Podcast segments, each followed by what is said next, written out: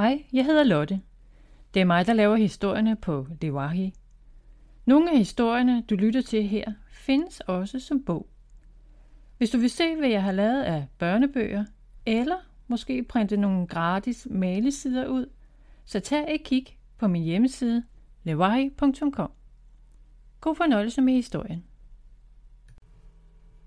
Hopper til popper til bob på sørøverrejse af Lotte Erstling. Kaninen Bob faldt i en dejlig søvn, hvor han drømte sig ud på havet i en opvaskebalje med sejl på. Han drømte, han var en pirat, der ledte efter en fantastisk ø. Med hans tryllestav gemt i sin sørøverhat, satte han kikkerten for øjet og spejtede ud over det blå hav, der strakte sig så langt han kunne se til alle sider. Bob den magiske, som han blev kaldt, ledte efter øen med bjerge fuld af kløverblade og dale dækket af skvallerkål og græs. Hans mave rumlede ved tanken om den fantastiske ø, så han tog den sidste gullerod fra bunden af sin båd og gnaskede lystigt af den. Gulleroden smagte godt, men ikke så godt som de kløverfyldte bjerge, han længtes efter. Han skulle lige til at sætte sejlet op, men ændrede mening, da vinden tog fat, og bølgerne blev store. Det fik hans båd til at vippe så voldsomt, at han måtte give slip på sin gullerod og holde godt fast i kanterne af båden for ikke at falde ud. Bølgerne vippede båden i alle retninger, frem og tilbage, til den ene side og til den anden side. Det var godt, han var vant til at sejle, ellers var han blevet søsyg og havde kastet op. Hele mænd, sagde han. Der er ingen trylleformular, der kan få dette uvær til at gå væk. Med et lyste den skydækkede himmel op i et lyn, der delte sig over himlen som et lysende rødnet, der spredte sig langt oppe over ham.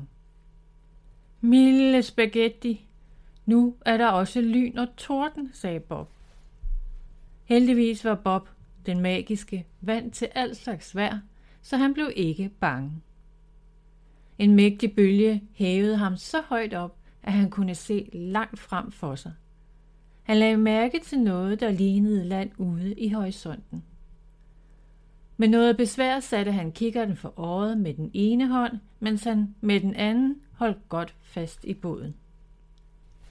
Land i sigte, råbte han højt, som om der var nogen, der hørte ham. Men i stedet for at vejret førte båden mod øen, så blev den ført længere væk fra øen. Åh, kaninprutter og truttelutter, udbrød han, og prøvede at få båden i den rigtige retning ved at plaske med den ene pote i vandet. Men det var ingen nytte til. Han kiggede op mod himlen og sagde irriteret. Ja, nu må det vist være godt.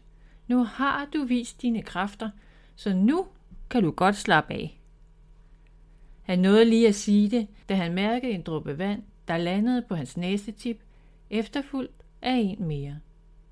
Pludselig væltede vandet ned fra himlen i så voldsom en mængde, at det virkede som om, at nogen havde tændt for bruseren. Ah, ved den hellige kanins pletter, giv mig nu en chance for at komme til min ø, sagde han beklagende. Men vinden, regnen og bølgerne var ligeglade. Han måtte holde godt fast for ikke at falde ud af båden. Efter mange timers uvejr stillede det endelig af. Bob den magiske var nu så træt og udmattet, at han faldt i en dyb søvn i bunden af båden. Han vågnede ved, at en måge sad på kanten af hans båd og lavede mågelyde.